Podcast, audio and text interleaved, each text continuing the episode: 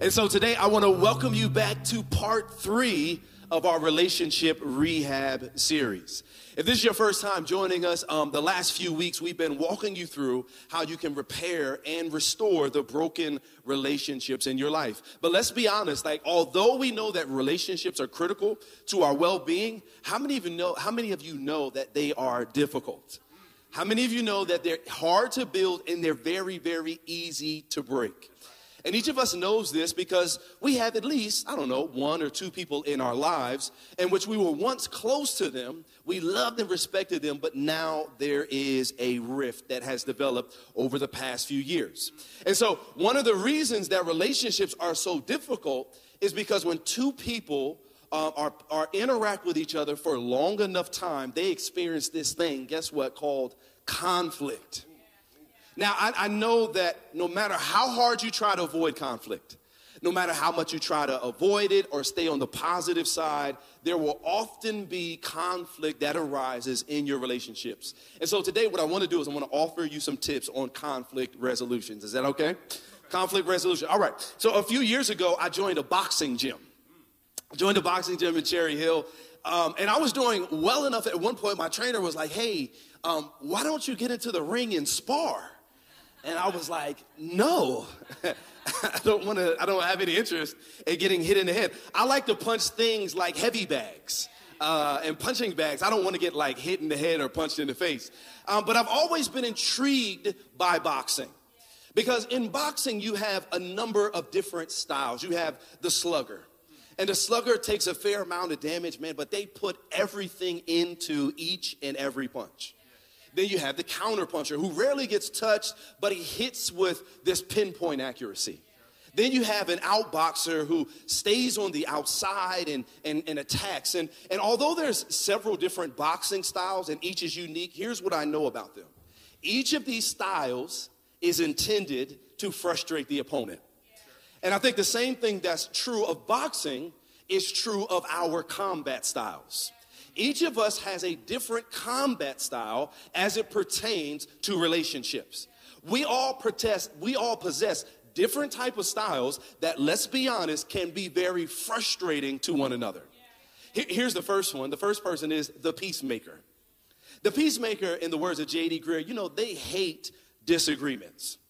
Whenever there's conflict, they're always trying to move the needle back to harmony and they're motivated by the need for peace in themselves and peace around each other. And so they typically avoid any conflict unless they're advocating for somebody else. Right? That's that's typically what happens. And so the problem with this approach though is it often leads to something that I would describe as a false peace. A false peace is when you give the impression that everything is all good, that it's working out, that there's no problems, but deep inside, you're fuming, you're angry. And sometimes peacemakers will settle for a truce instead of doing the hard work and pushing forward for peace.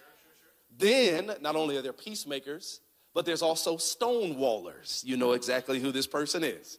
The stonewaller is a person that addresses conflict by not being pleasant not smiling, and they will punish you with their body language, right? They, they're the person that withdraws from interaction. They shut down, they, they cut themselves off, and they're doing that instead of confronting the issue, right? What you know is you know this person very well. They refuse to make eye contact they, they, ex- they, they give you these nonverbal cues that they're not interested. And then if you ask them or you notice that something is wrong, you say, Hey, is everything okay? They say, I'm fine. You're like, I know that there's something going on. And so that's the stonewall. Then you have another style called the bottler. The bottler. This person, rather than dealing or expressing their emotions, they just stuff it into their hearts.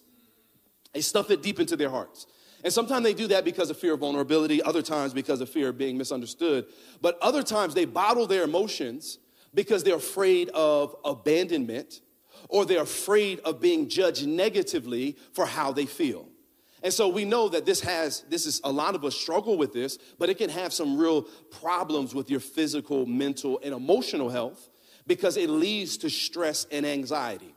Then it's my favorite out of all of them. It's the litigator. Y'all know this person. The litigator is the person that wants all the smoke. They want all of it. They're, they're an expert at arguing.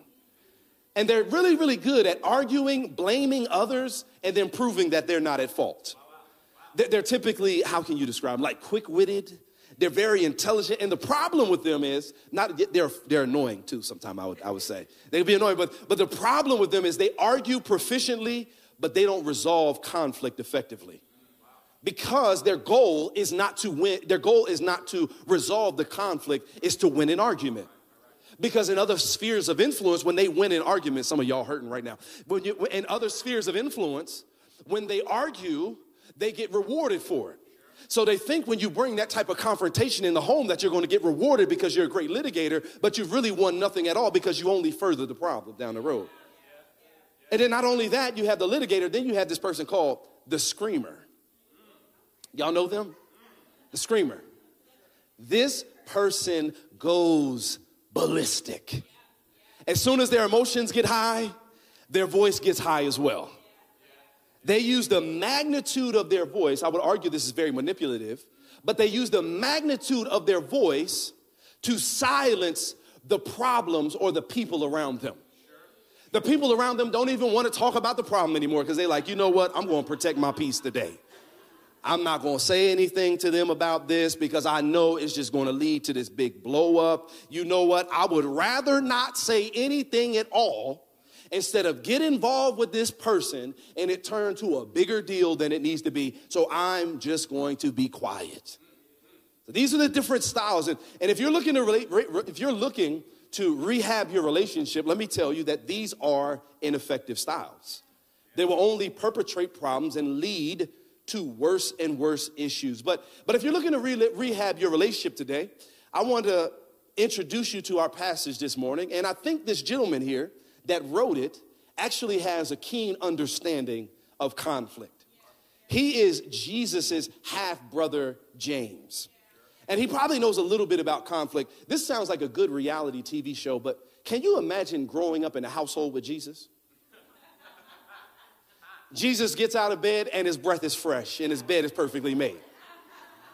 Jesus gets straight A's. Jesus eats all his vegetables. Jesus doesn't talk back. Jesus does all the little things that you are supposed to do as a child. And James probably heard a few times, how come you can't be like your brother Jesus?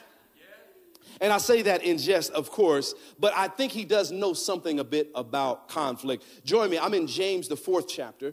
James, the fourth chapter. It's going to pop up on your screen. James, the fourth chapter, reading verses one through four. This is what it said What is the source of wars and fights among you? Don't they come from your passions that wage war within you? You desire and do not have. You, you murder and covet because you cannot obtain. You fight, get this, and wage war. You do not have because you do not ask. You ask and you do not receive because you ask with wrong motives, so that you may spend it on your pleasures. Listen to the A clause of verse 4. It says, You adulterous people. I'm just going to leave that right there. Here's the big idea today to resolve conflict, we must be careful of our tendency to blame others. You must be careful to, to, uh, of our tendency to blame others. James begins with a rhetorical question. He says, What is the source of the wars and fights among you? Now, listen to how he's describing conflict in the church. He's describing conflict as a war and a fight. And let me just be honest, I don't think this is hyperbolic language. I think what he's saying is that people in the church are engaged in prolonged disputes with one another. Now, if you think about the house churches that James are, is writing to, or the audience he's writing to right now, he's writing to a group of people in which there was a lot of favoritism. There was a lot of doctrinal disagreements. There was slander. There was division over wealth and social status, among other things. And there's so much carnage that is going on in these churches that James describes them as war.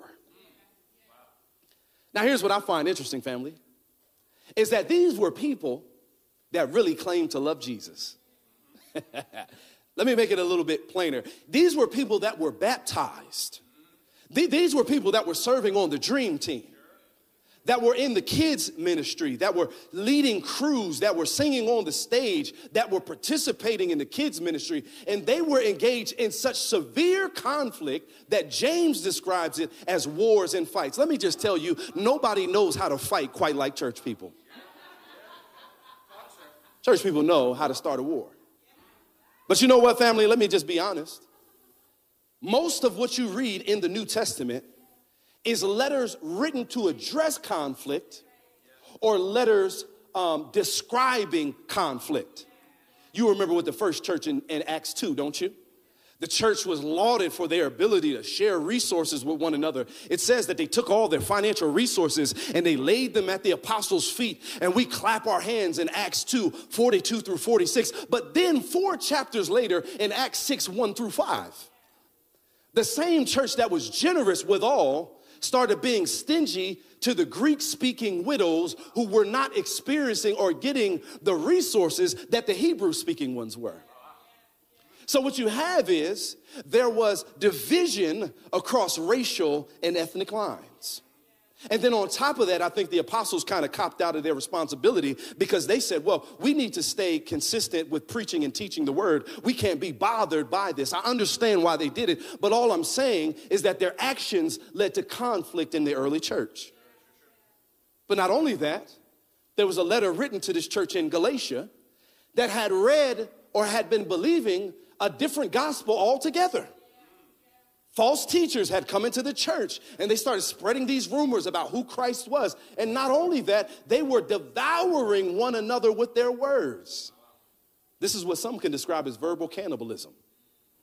And then on top of that, then you had the Corinthian church. Y'all know all about the Corinthian church they started to form cliques around the leaders that they really loved. Then you had the Philippian church where Paul had to stop his letter about joy to address two women that were fighting so much in the congregation that it was becoming disruptive and harmful.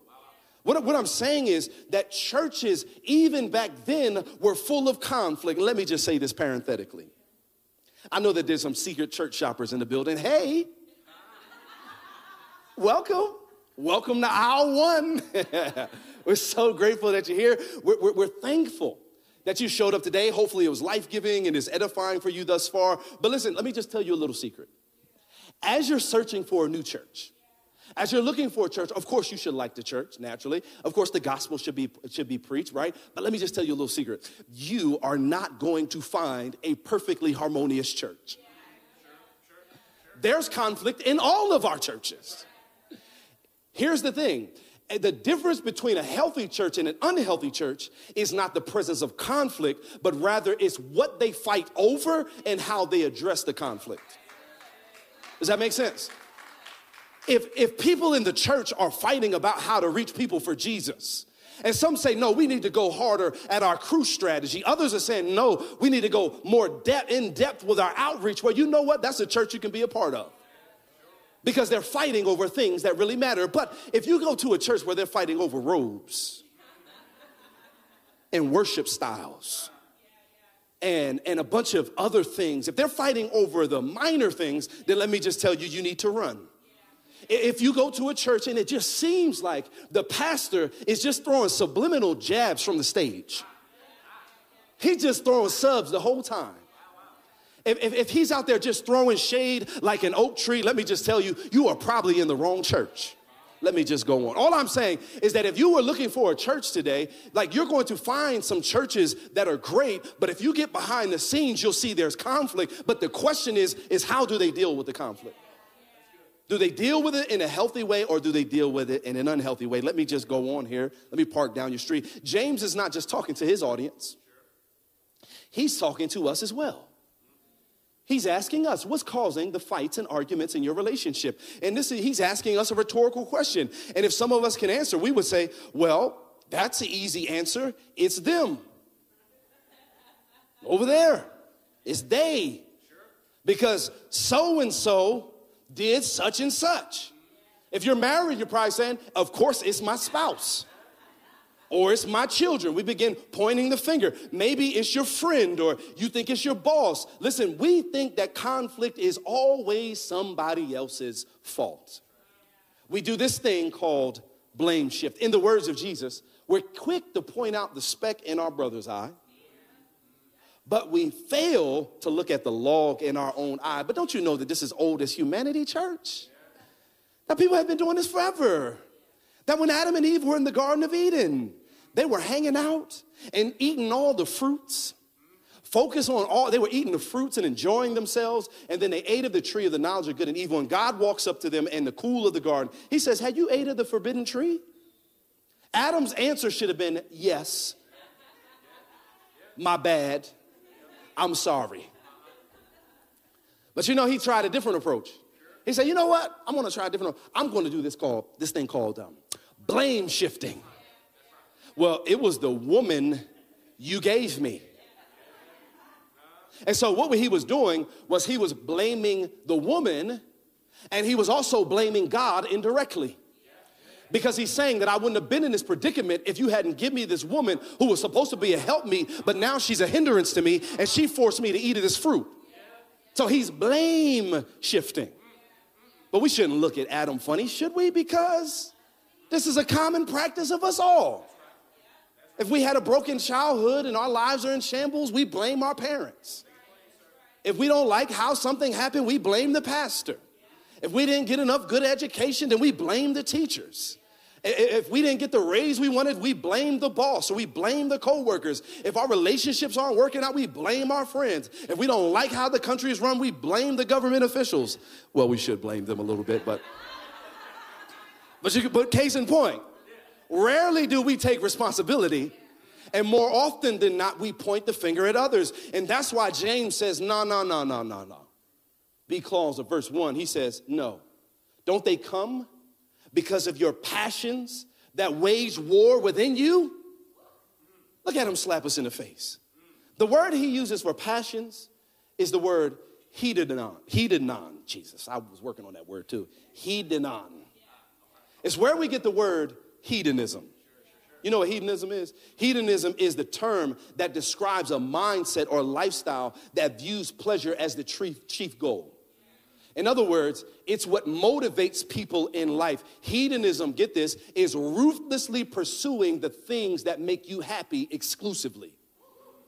That's what it is. Hedonism is when you ruthlessly pursue those things that make you happy. Get this, James is explaining to us that conflicts arise because we believe that someone is standing in between us and the thing that's going to make us happy. What he's implying is that the source of your fights and your quarrels is that you want something you think you're entitled to, and this person is keeping you away from it. That's what he's arguing, family.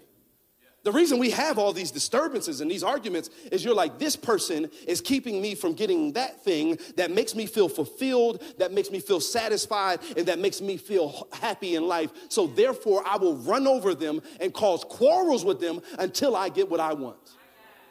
Are y'all with me, church? And James is saying, you know, the reason you feel that way is because your desire comes from a place of lack. You want something that you don't have and it's causing you to be frustrated and discontent. And our desire then becomes all consuming, and you will then act in a way that is harmful to others in order to do it. I got that from Chat GPT right there. That thing was good. I just want you to know that. I got that from Chat GPT. I gotta let you know. That's what I'm saying to you, family, is that many of us are seeing other people as the enemy in our lives because they're hindering us from. Can I make it really practical? Think about what happens at work. You've been working your tail off, haven't you? Working your fingers down to the what?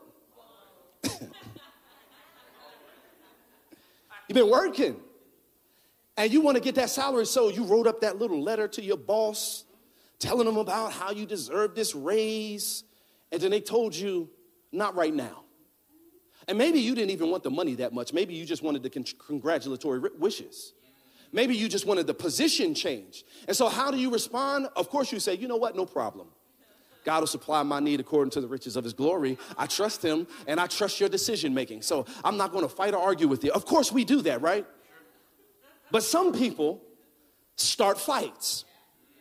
They start arguments. They create chaos in the division. They start spreading rumors about the boss. And then they do the minimal work and wonder why they don't get the raise or the promotion the next time.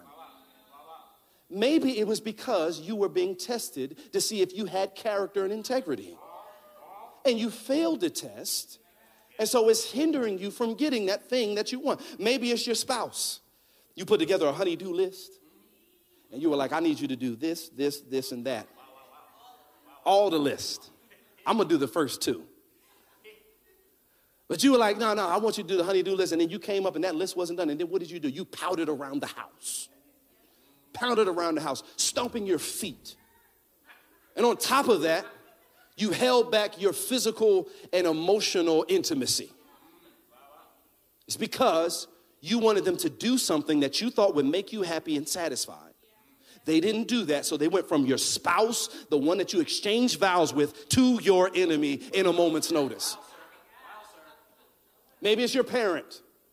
Your parent told you you couldn't go out for this particular event because they were looking out for your, your best interest in mind. So you decided that you were going to abuse them with your emotions by not talking to them and by sulking around the house. Maybe it was your friend there was a miscommunication, and rather than you talking to them, you just decided to gossip about them. What I'm saying is the reason we have so many conflicts in marriages and friendships in churches is because we have this intense desire for something we don't have, and then the other person with conflicting desires is standing in our way from getting it.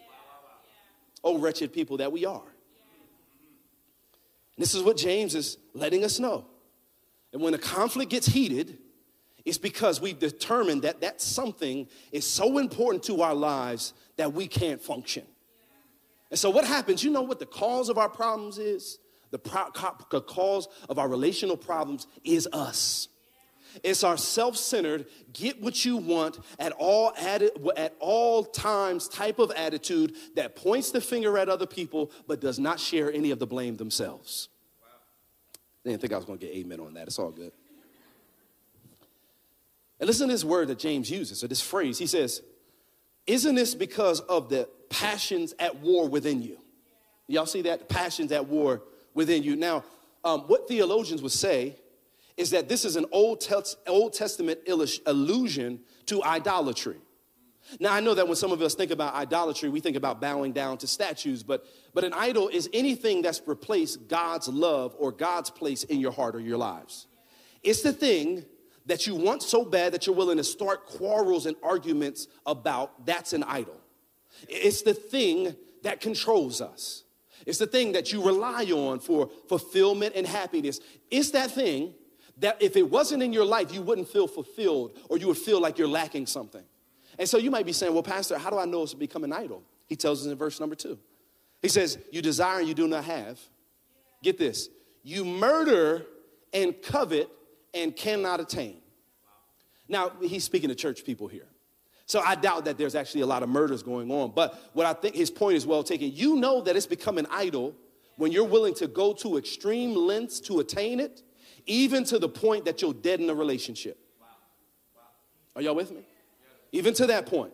Like, like if you're willing to stonewall your good friend because they won't do whatever you need them to do, then you know it's become an idol. If you're willing to stop talking to your friend or your spouse for two or three days and they're on one side of the house and you're on the other side of the house, or they're on one corner of the apartment or you're in the other corner of the apartment and y'all can't talk because they won't do that thing that you want, then you know that that has become an idol. It's that thing that if you do not have, it would make your life feel like it's not complete. And then James just says it like this, verse 3. He says, Let me give you some more smoke because you love it so much. Look what he says. He says, You don't have because you don't ask. And you ask and do not receive because, get this, you ask with wrong motives.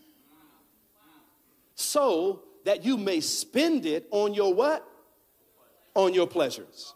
Let's start with the latter and then we'll work on the former. He says, You don't have what you, ha- what, what you want because if I gave it to you, you would spend it on your pleasures or your idols. In other words, we pray for things that are not in line with God's will, but rather they reflect the selfish desires of our heart.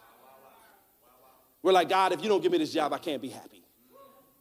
God, if you don't let me make X amount of money, then I can't be with my spouse. God, if you cannot, if you don't give me financial freedom, and the Latin God says, aren't I enough? Aren't I enough? You pray with selfish motives, don't get what you want, and then get mad at me because you expect me to give you something that's going to cause division between you and I. I don't work or operate like that. He's like, like, am I not sufficient? Am I not good enough? See, the new car will lose its value as soon as you take it off the lot. Some of y'all know about that. You paying a car payment on a new car that has depreciated 20% in value and you are upset right now. Run it into the dirt. That's all I got to say. Just, just keep running into dirt. Or give it back. Get a smaller car payment. What am, what am I saying? Oh, yeah, yeah. So you got that new car, that thing will fade. The luster of fame, that's going to fade. But you know what doesn't fade? The beauty of what Christ has done for us on the cross of Calvary. The good news of the gospel is something that does not lose its allure. The fact that Jesus was the Son of God or is the Son of God, that left the chaos, left the, the, the, the, clarity and the calm of heaven, came down into the chaos of earth and bore our sin on the cross. See, a lot of us think that other people are our enemies. You know what is your real enemy? It's the wrath of God. It's the judgment of God that, that is pronounced on each and every one of us because we have deeply and categorically gone against his wishes and will. We should be paying for our sins and in eternity, but Jesus was like, I'm going to take care of that. I'm going to cancel your sin. I'm going to divert God's wrath. I'm going to turn aside God's judgment. And then what I'm going to do is I'm going to rise again with all power in my hands to show that I can conquer death, I can conquer sin, I can conquer hell, and I can conquer any of those enemies that are a hindrance to you. All you have to do is put my, your faith and trust in me. And then when you put your faith and trust in me, then I remove all the condemnation, all the things that you feel guilty about from your past, present, and future. He's saying that I wipe it all away. It is gone, like the song says all the sins is dead and gone. Let me just tell you, friends, that is the type of thing that does not lose its luster. James keeps on going on. He says, You don't have because you don't ask. So he means many of our prayer lives are very anemic. You're like, Well, Pastor, I, I, I do pray. I throw up a Hail Mary prayer in the shower. I throw it up, Jesus. I've been praying about this thing for the last, I've been praying about this thing in the shower. But, but the word that he uses for prayer here means to continually beg or plead for God to do something. So it means that many of the things, the reason we don't have many of the things we want in life is because we don't have any grit in our prayer life. We don't have any grit. If we don't get something that we really want, we will stop.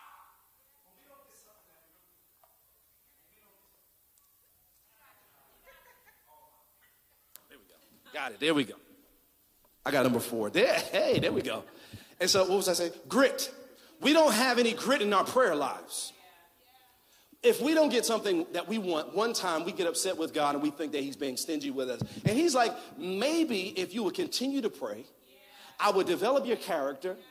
And as I develop your character, I will give you the competency as you pray. And then when I bless you with that thing, you will have the ability to handle it because I've developed your capacity through prayer.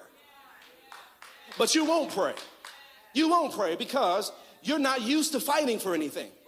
You want it to be given to you on a silver plate. You grew up in a way that you didn't have to fight or you didn't have to argue for something. And he's like, listen, I need you to push forward and pray. And if you do that, maybe I might bless you with things that I have for you. Amen? All right, let me give you some quick points on how to mitigate some conflict. You ready for them? You want to write these down. Number one, you got to overlook some things.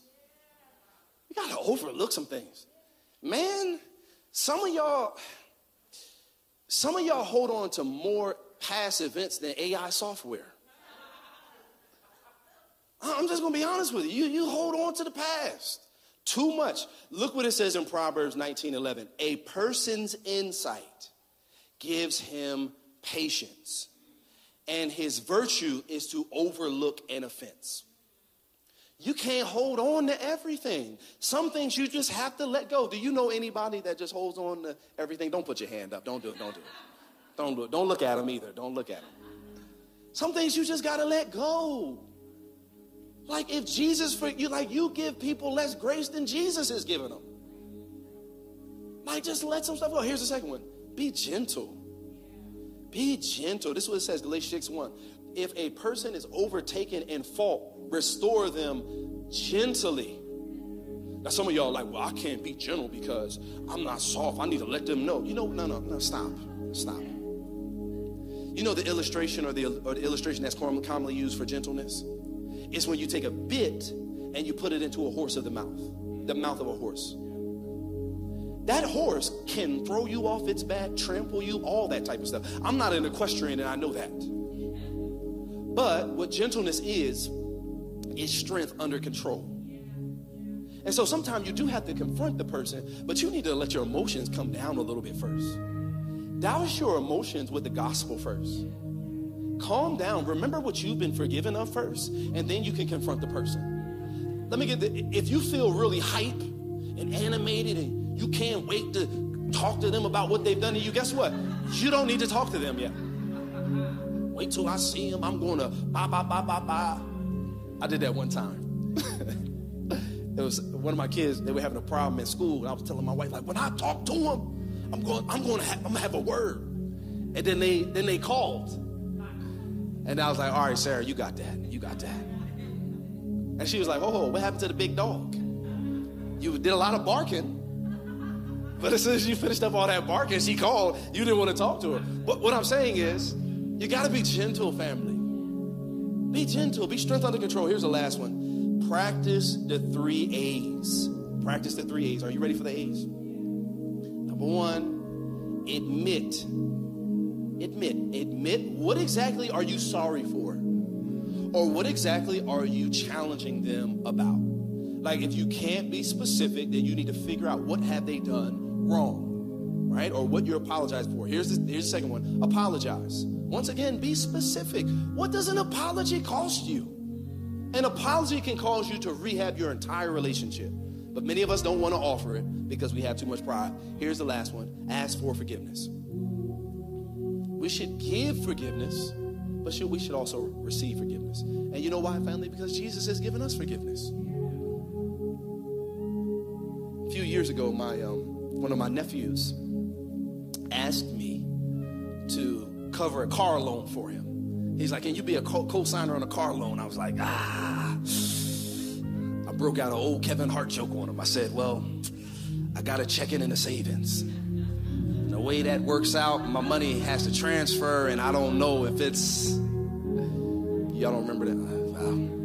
Gosh. I said it was old. Anyway, I was nervous to take on a debt that wasn't mine. I didn't want to pay for something that wasn't mine, some old car. I, I wasn't going to drive it. But I'm so glad that 2,000 years ago, Jesus decided that he was going to cover an eternal debt that wasn't his. When he volunteered to be our co signer on our loan, we defaulted because we could never pay God back for all the things that we've done wrong. But Jesus, in his mercy, decided that he was going to cover the entire cost of the payment in full, not only for us, but for other people. This is the essence of forgiveness, family. So if Jesus can take on a debt that wasn't his and forgive us for a crime that wasn't his, surely you and I can show some grace to people. Surely we can be gentle. Surely we can practice the three A's. And surely we can learn to overlook some of the offenses. Amen. Why don't you let me pray for you? Why don't you bow your head and close your eyes? Maybe it's somebody out there that you're angry with right now. They have wronged you, they have maligned you, they have done things against you that has really hurt your feelings. I want you to get a mental image of them right now. Think about that person. Maybe it was your dad or your spouse or your coworkers, that person that you're having a hard time forgiving. Now, I want you to imagine that that person is whom Jesus died on the cross for. That the gospel is sufficient for the biggest offender, and it's also sufficient for us. And so, Father, I pray right now in the name of Jesus for everybody online, for everybody in person that's struggling in heart, struggling in heart and mind, forgiving and, and moving forward in their relationships. Father, I pray that you will bless them and that you will keep them. I pray that you would help them move toward a place of forgiveness because they have been forgiven in you. Lord, I pray for all the litigators in the place. I pray for the stonewallers and the peacemakers, the, the bottleneckers, I mean, the, the bottlers, all of these folks who, who bottle in their feelings or deal with conflict in a different way. Lord, would you give us the wisdom to navigate it with care so that we can love our neighbor as ourselves and remember that you have forgiven us. And so, Lord, if you do that, we be so careful to honor and love you. So, Lord, heal the deep and broken areas in our heart where we need you. And so, Lord, we honor you and we thank you. In Jesus' name, amen. So, friends, I'm, I'm finished up, but I want